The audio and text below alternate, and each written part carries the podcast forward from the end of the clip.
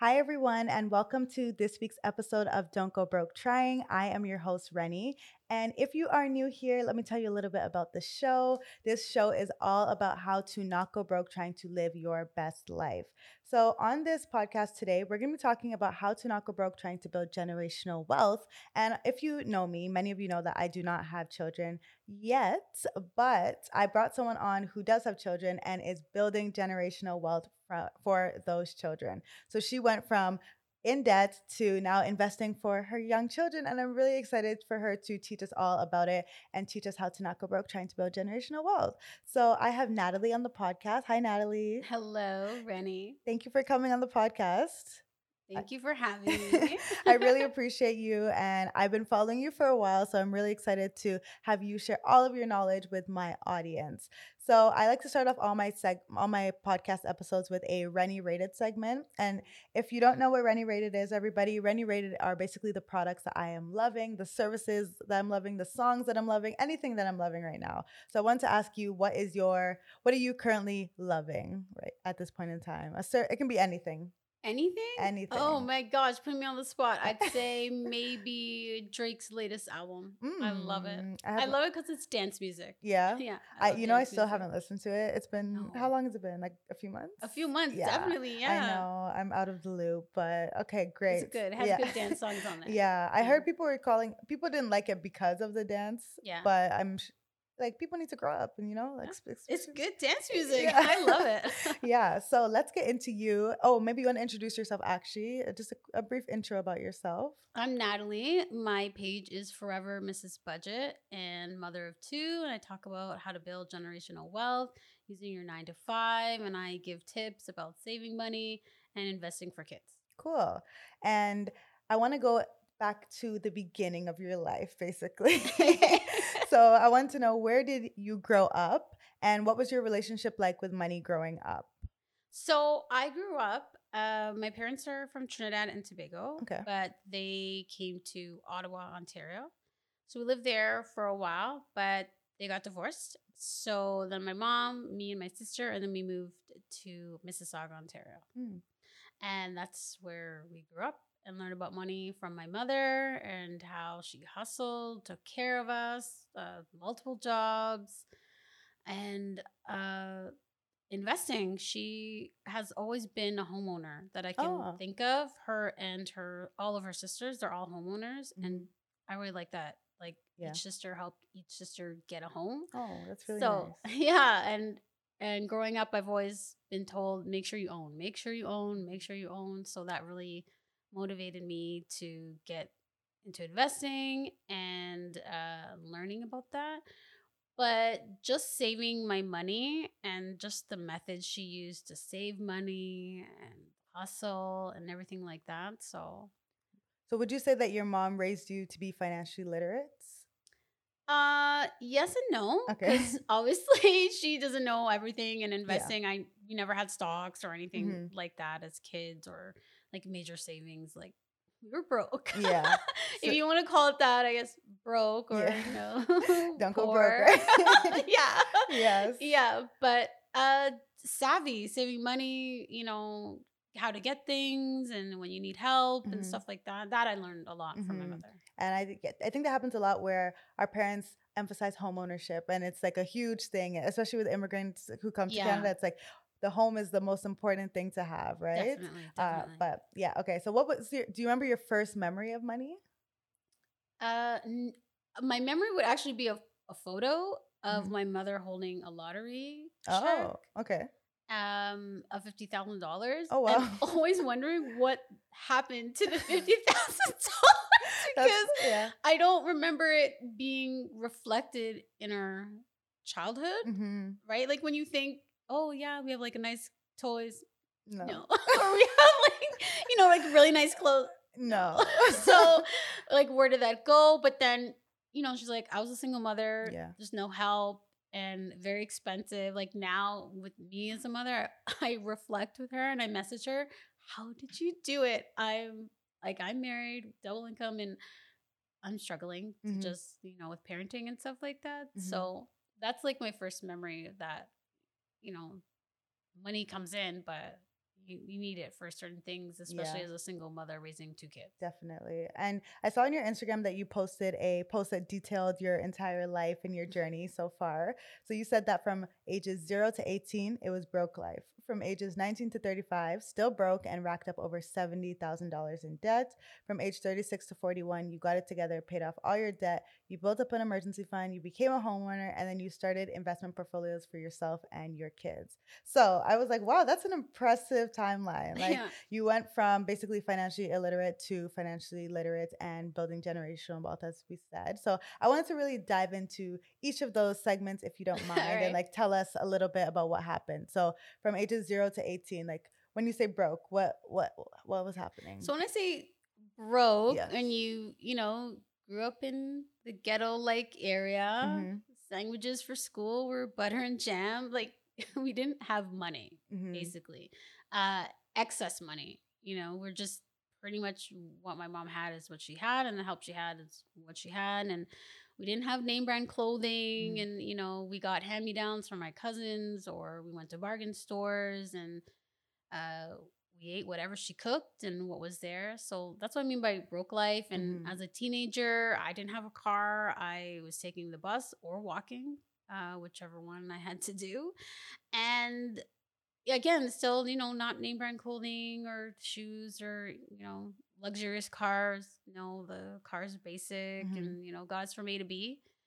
And that was pretty much it. Till even when I was working, I still didn't have a lot of money because I was financially illiterate and Mhm. spending it on everything and anything and not saving any money. Zero. Zero dollars saved. Okay. and how did that? How did so? How did the way that you grew up with and the way you interacted with money? How did it impact when you turned nineteen? I guess like, and you said you were still broke. So what what happened when you so turned still 19? broke Yeah. is basically I started to go to college. Ah. And where the broke came from, still broke, is that I didn't know what I wanted to do essentially. Mm. So I went from general education. No, uh, sorry, marketing was my first school, Okay. and I dropped out. okay. And that again was a student loan, so that Oh, money yeah. went to waste to my dad. Yeah. And then I went to law clerk, and that was a waste. I didn't finish, dropped out, and um, got cut off a little bit from OSAP uh, because I didn't finish any programs. That was a Ah. rule back then Oh. that you had to finish to keep getting money. And then from there, I finally decided, okay, I'm going into nursing school. So that was more debt. And that was also me working and a little bit of OSAP. Mhm. And how did you? So you said seventy thousand dollars in debt. Was that from So school or was that? school, Mhm. uh, then came the cars. Still, still not smart. Yeah. still not, still not smart, guys. Yeah. so my first car was a gift from my mother. It was her car, and then she got a new car, and it was basic. Uh, I believe it was a Hyundai. I can't remember. It was a hatchback car. Mhm. Um, but that wasn't cool enough for me. So of You're like I got this free car, but no. no, I'm- right? no. I don't have payments, but no, let's not do that. Yeah. let's go into debt. Yeah. So uh, from there, I got a car, um, a Pontiac G5 hatchback. Okay. And that was a lot of money. And I didn't have good credit. So my first car that I financed by myself, the interest rate was 21.99% Oh on a car. Oh my gosh. on a car. Yes. So uh, you can imagine 21.99%, I was racking in the interest Yeah. and the debt. And the dealership said if you do one year straight payments without missing a payment, then you can refinance into a brand new car. yeah, here we go. Yeah. More debt. And we'll lower the interest rate. So I did that. And I did a whole year, refinanced, To what? and got into a new interest rate, and that was 3.99%. Oh wow. Okay, So that's a definitely better. Way better. Right? Way better. Mhm. But you can imagine I went from one car to the second car. So the debt from the first car carried into the second car, Mhm. and that's even more debt. So the car debt was around at the end, maybe 45 grand. And um, yes, that I still have that car today. It's paid off, but Mhm. that car is the one I drive right now Mhm. and uh, the rest of the debt was school, uh, credit cards, Mm. uh, a phone bill from college I completely forgot about Oh no. that went to collections. Yeah. and a store card that I forgot about. Uh, that I just randomly signed up in the mall to get a free gift. to get a free gift. What, what am I doing? Yes. Uh, and then bank credit cards, and then that was it. So that was Mhm. way over seventy thousand dollars. Wow. And did any payday loans in there? Is that something? Payday loans, yes. Mhm. I had payday loans because I was just struggling to keep up Mhm. with all the payments and the debt. And uh, the payday loans, you know, I, I got into a horrible cycle and I asked a family friend and he helped me get out of that. And as well, he helped me get out of the phone bill I forgot from school. Oh, that's sweet of him to help you. Yeah, definitely. So, okay, so we're talking about seventy thousand dollars worth in debt. Yeah. Uh, what was the biggest mistake that led you to this to this debt, and like so that our listeners don't make the same mistake? I would say pretty much not learning and not reading the fine print Mm, or understanding what you're signing and what you're doing. yeah, Like there was really no guidance there. It's you know the salesman pushing you to do it. There's no one there on your side advocating for you, saying you know you're gonna be in. You make this much amount of money a year, and now you're taking on another car debt. at twenty thousand or twenty percent At- interest. Yeah, at twenty one point nine Yeah. nine percent interest, and I didn't know the calculations on that. Mhm. All I saw was the the low payment that I was paying, the low Mhm. payment, and that's really obviously on my fault for not understanding, but as well as the education in the school system where you don't even learn that at all. trash education system. yeah, we don't learn that at all, At all, budgeting, yeah. finance like that. So it's really about learning and advocating for yourself to under to fully understand what you're signing, what you're getting into, and how it's going to affect you. Mhm. Um, so tell us, you from age 36 to 41, you Yes. were able to now get out of that debt. So can you give us a detailed breakdown of how you got out of the debt? Because I think a lot of people who are listening are probably in debt and they want to know exactly like the steps that you took to get out, like practical, maybe as many steps as you can give us No problem. So I Mhm. didn't have all that 70,000 debt by that. at 36 Mhm. a good chunk of it was already paid off and that was through uh pretty much learning to budget okay. and Which is why they call you Forever Mrs. Budget.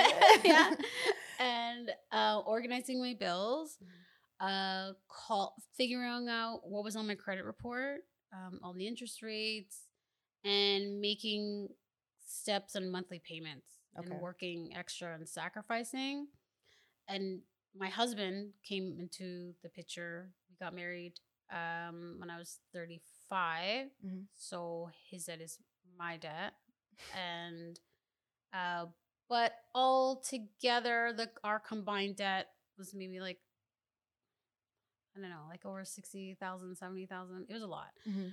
but we came together and decided that we're going to pay off each other's debt so it's not like he his income he's responsible for his debt Yeah. my income i'm responsible for my debt no we Combined everything. we combined everything. I helped pay down his debt, and he- his income helped pay down my debt. Mm. So that was one thing that we did. Um, and it was honestly, it's a lot of budgeting, a lot of sacrifice. Now, with the pandemic, you know, people didn't really have anything to do and nowhere to go. So that was a lot of, you know, not spending money, right? Yeah. So we actually kind of had a pandemic life. Like at the beginning, uh, we didn't go anywhere. We didn't do anything. Yeah. We just focused on one debt at a time and just was paying it off, paying it off, paying it off, paying it off. Mhm. And at the same time, we're also saving money every month because we wanted to buy the condo that I was speaking about. Uh, so when we finally got that, took us all together maybe 18 months in total of paying down everything and saving for the condo down payment. So by then, uh, we had still a little bit of debt from the wedding. We had 45,000 from the wedding. Oh, oh wow. Yeah, that's, a whole, that's a whole that's, That's a a- whole wedding. That could be a whole episode. That's gonna be a whole episode on wedding debt. Yeah. Um, and a little bit left on my car. Uh, a little bit left on the credit cards, but a good chunk of it was oh, and a little bit left on his student loan and my student loan. Mhm.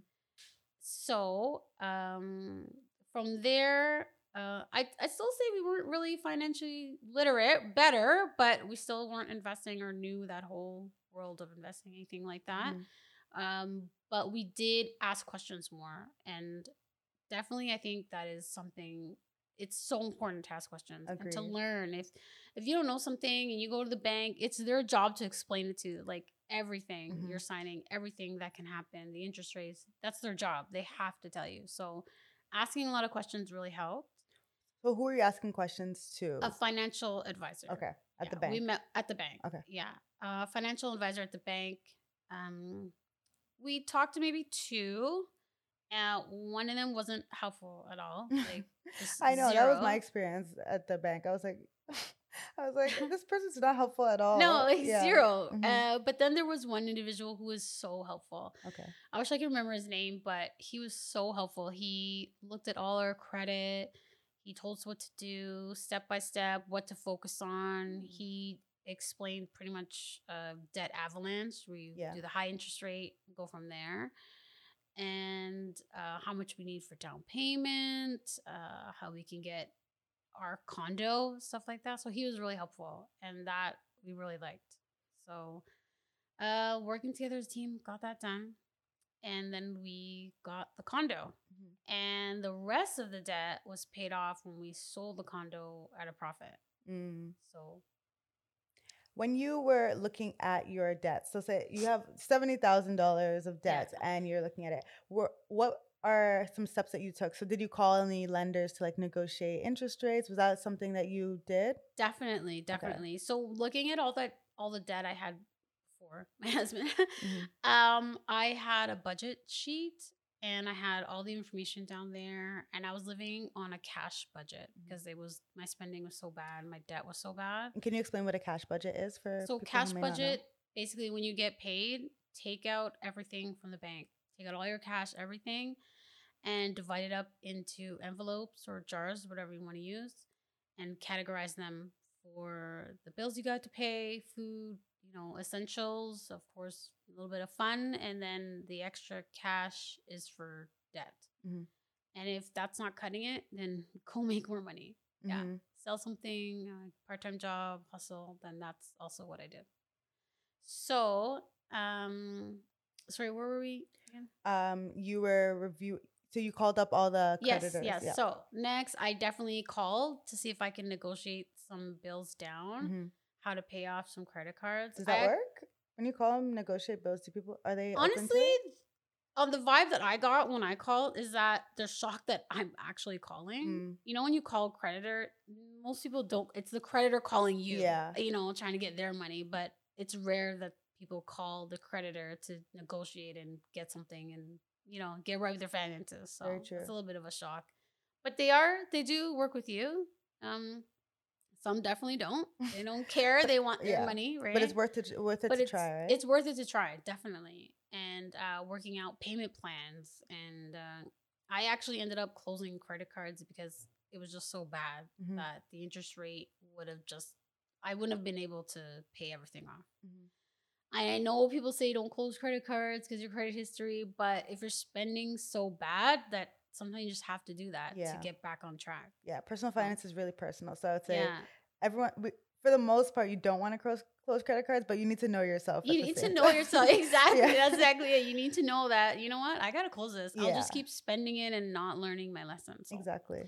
Uh, yeah definitely calling calling creditors calling collections find out what i can do Mhm. and i went from there And then you chose a debt repayment plan. So yeah you said you chose the avalanche method. Could you Definitely. explain kind of what the avalanche method is for those who may not know? so the avalanche method is paying the highest interest rate of whatever bill credit that you owe Mhm. and pay that down first so Okay. all the money goes towards that all the extra money Do you pay then the minimums on each? Oh, yes yeah. Okay. and then the minimums on the rest of the Okay. cards or the debt owing So for somebody who's listening, maybe you have three credit cards or three different loans, let's say, and the interest rate on one is 10%, the interest rate on the other is 15%, and the interest rate on the other is 20%.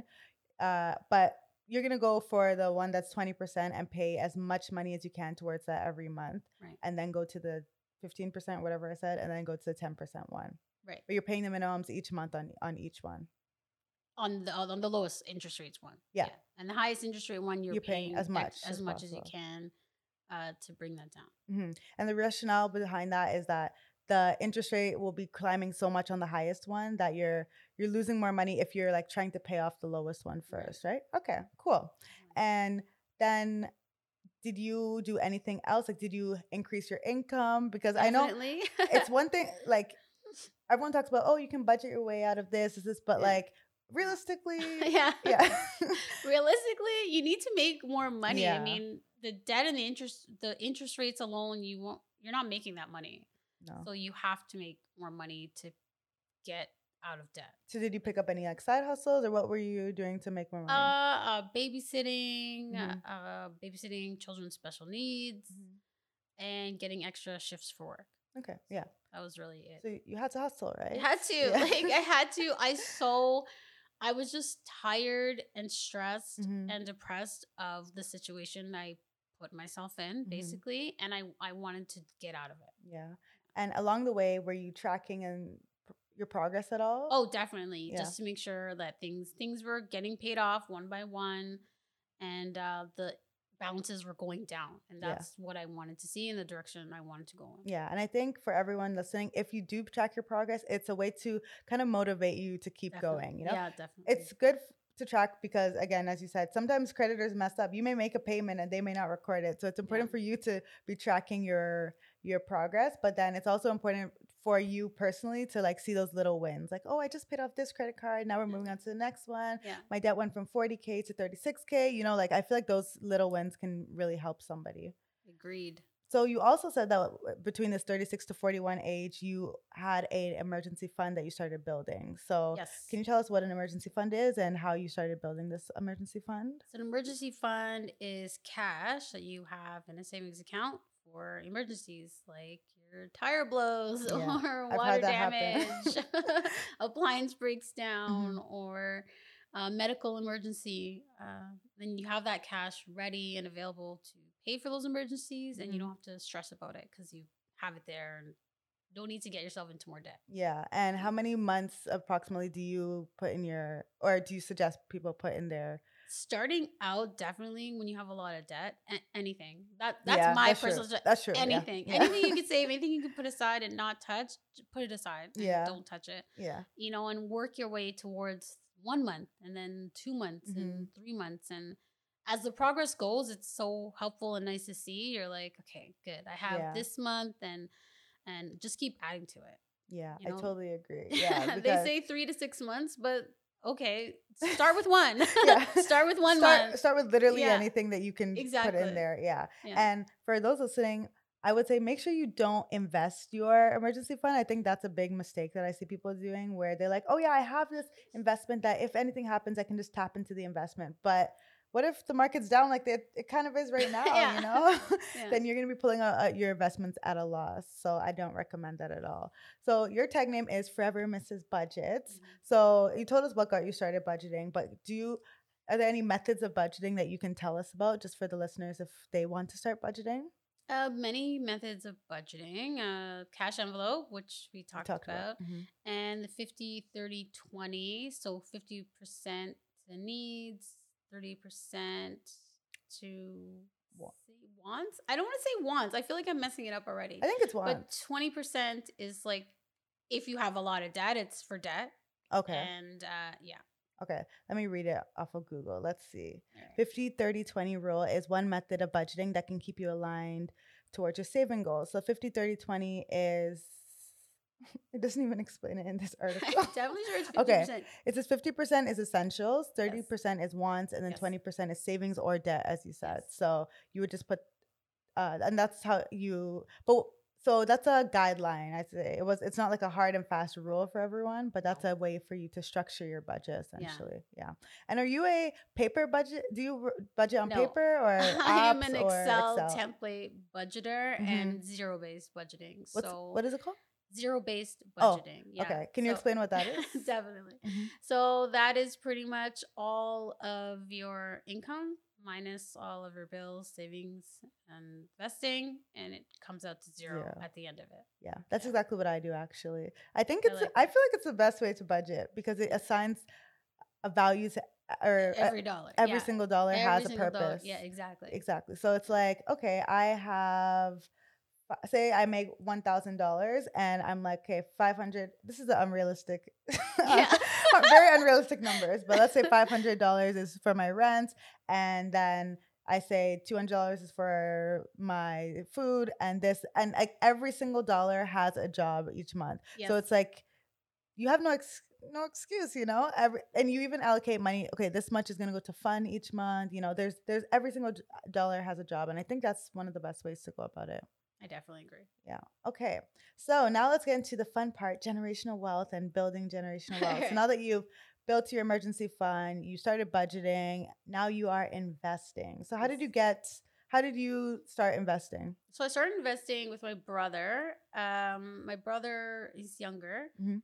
and he would nonstop pester me and my sister. Mhm. Well, you guys need to start investing. You guys need to Ah. start- are you starting investing? Look at this. Look at this stock. Look at this. You know, Mhm. nonstop. And we're like, no, we're not doing that. And I don't want to lose my money, and we're all stressed out about it. Mhm. And just pretty much the more he pushed and talked to us about it, like, okay, let's see what he's talking about. yeah. So I learned to invest. He actually sent me like this whole YouTube series free on how to learn investing. Mm. And I loved it. Like everything I was learning, everything he was doing, he was talking about was right. And I started investing that way. Mm, cool. I opened up a brokerage account for myself and started investing my money in stocks and ETFs. Nice. And ETFs, for those don't know that don't know, are exchange traded funds, and it's basically a group of companies. So when people think investing, I think they often think you have to pick one company and like put all your money in that one company, but you can actually pick a group of companies, and it's basically a very diversified portfolio compared to just putting your money in Apple, for example. Yeah. So yeah, I I now invest in a lot of ETFs because I find it's it's so sh- it's so much easier than trying to It really research all these Yeah. uh, different companies. So as you said, fear is a big thing that stops a lot of people from investing, and I'm sure many people listening have not invested due to fear. So how how did you actually get over that fear of investing? Learning. L- I mean, I think right? anybody who has a fear, it's because they don't know. They just think I'm gonna lose money. Yeah. that's it. All my money's gonna go to waste, and you know I'll never recover. It'll Mhm. be too much, and it's really learning about it and understanding that yeah, there's losses, but there's also gains, and the market fluctuates, and a lot of it is language you probably don't understand, never heard of, but it's really simple once you learn it and understand it. That Mhm. investing is not complicated. It's really not, and it's for the long term. So Yeah. Definitely. Are there any resources that you know that people can use other than your page, of course? Definitely, and your page, yeah. Go to our Instagrams or Yeah. I'll leave them in the show the notes. The YouTube series is by Canadian in a T-shirt, Okay. and it's called Millennial. Uh, he has a playlist. It's like Millennial Investing and Learn to Invest. So Mhm. There's like 36 videos. Oh wow, very detailed. through, yeah, well, it's so detailed. He goes through everything, and Mhm, I watched the whole series. It was it was great. mhm. Yeah, So do you cur- do you currently do self-directed investing or do you do robo advisor? Do you bo- do both? So for my retirement, it's self-directed. Okay. And my husband's as well self-directed. But for the kids, I do robo Okay. advisor with Wealthsimple. Nice. I have a mixture as well. So I also, and for those who don't know, robo advisors are essentially an algorithm or a robot that is going to invest on your behalf based on different trends that they see. And they, with Wealthsimple, they purchase different ETFs. So yeah, that's what I do. And Yeah. so far it's going well. You know, the market is not looking too hot right now, but, but we know that it's a long, It's getting better. yeah, oh yeah. No, I'd say it's getting better. Yeah. Yeah, oh, yeah. The start of the year. Yeah. Oh yeah. Yeah. Hundred percent. Mm-hmm. But overall, like last, I think 2020 was a good year for the markets. 2021 was amazing, and then this year was like But, but- imagine starting now. Yeah. And getting in at these numbers. amazing, Right? Amazing. amazing, Amazing. Yeah. yeah. So yeah. But we, uh, one thing about us is we consistently invest. So we're talking about generational wealth, and it's one thing for you to build your portfolio, but you're also building one for your children. So for the parents who are listening, can you teach them, or can you tell us how you have built your portfolio for your kids? What avenues are you using to do it? No problem. So I use the registered education savings plan. It's Mhm. an investment account. it also runs as a savings account where Mhm. you cannot buy stocks or ETFs or anything like that. Um, it is an investment account and it is run by a Wealthsimple, and they use a robo advisor, Mhm. and they pick uh, based on your risk level. So when you open the account, they're going to ask you questions, income, uh, family income, assets, stuff like that, um, kids information, and how long you plan on investing. And basically, they use those numbers to determine your risk level. Mhm. And they'll use that risk level and then buy certain ETFs based on the risk level you chose. Now, uh, when I put in all my information, the risk level was like medium, but I'm going to be investing for the kids for 18 years when I started. Mhm. So I put it to all the way to level 10 to growth. Yeah. to growth. too. Yeah. Yeah. because it's for the long term. Mhm. And um, they do ask you, are you sure? And they go through it. And I like Wealthsimple because anything they do, they explain it. Yeah, very and simple simple ter- terms. extremely yes, simple terms. Extremely simple terms. Yeah. So I did change it to the risk level of 10, Mhm. and I love the ETFs that they're picking. You can always look it up and understand. What they, I love all of them, Mhm. and um, I invest monthly every month uh, for the kids. Nice. And if somebody is listening who is a parent and they want to do it themselves, what what are there any tips that you would give them? Like they want to start investing right now for their kids. Definitely, you can also go the route of self-directed RESP. Mhm. I believe you can do it with Questrade, and of course, the big banks have it. But there are fees, so Yeah. uh, definitely look out for the fees, the Mhm. trading fees, because they do cost a lot of money. Yeah. But you can get self-directed and buy your own stocks or ETFs for the kids. Mhm. And my advice would be just to diversify. Yeah. Yeah. And why is it important to build generational wealth? Like what what is the point? Why do we need to leave our kids money or what do, what is the point? Why do we need to leave our kids money?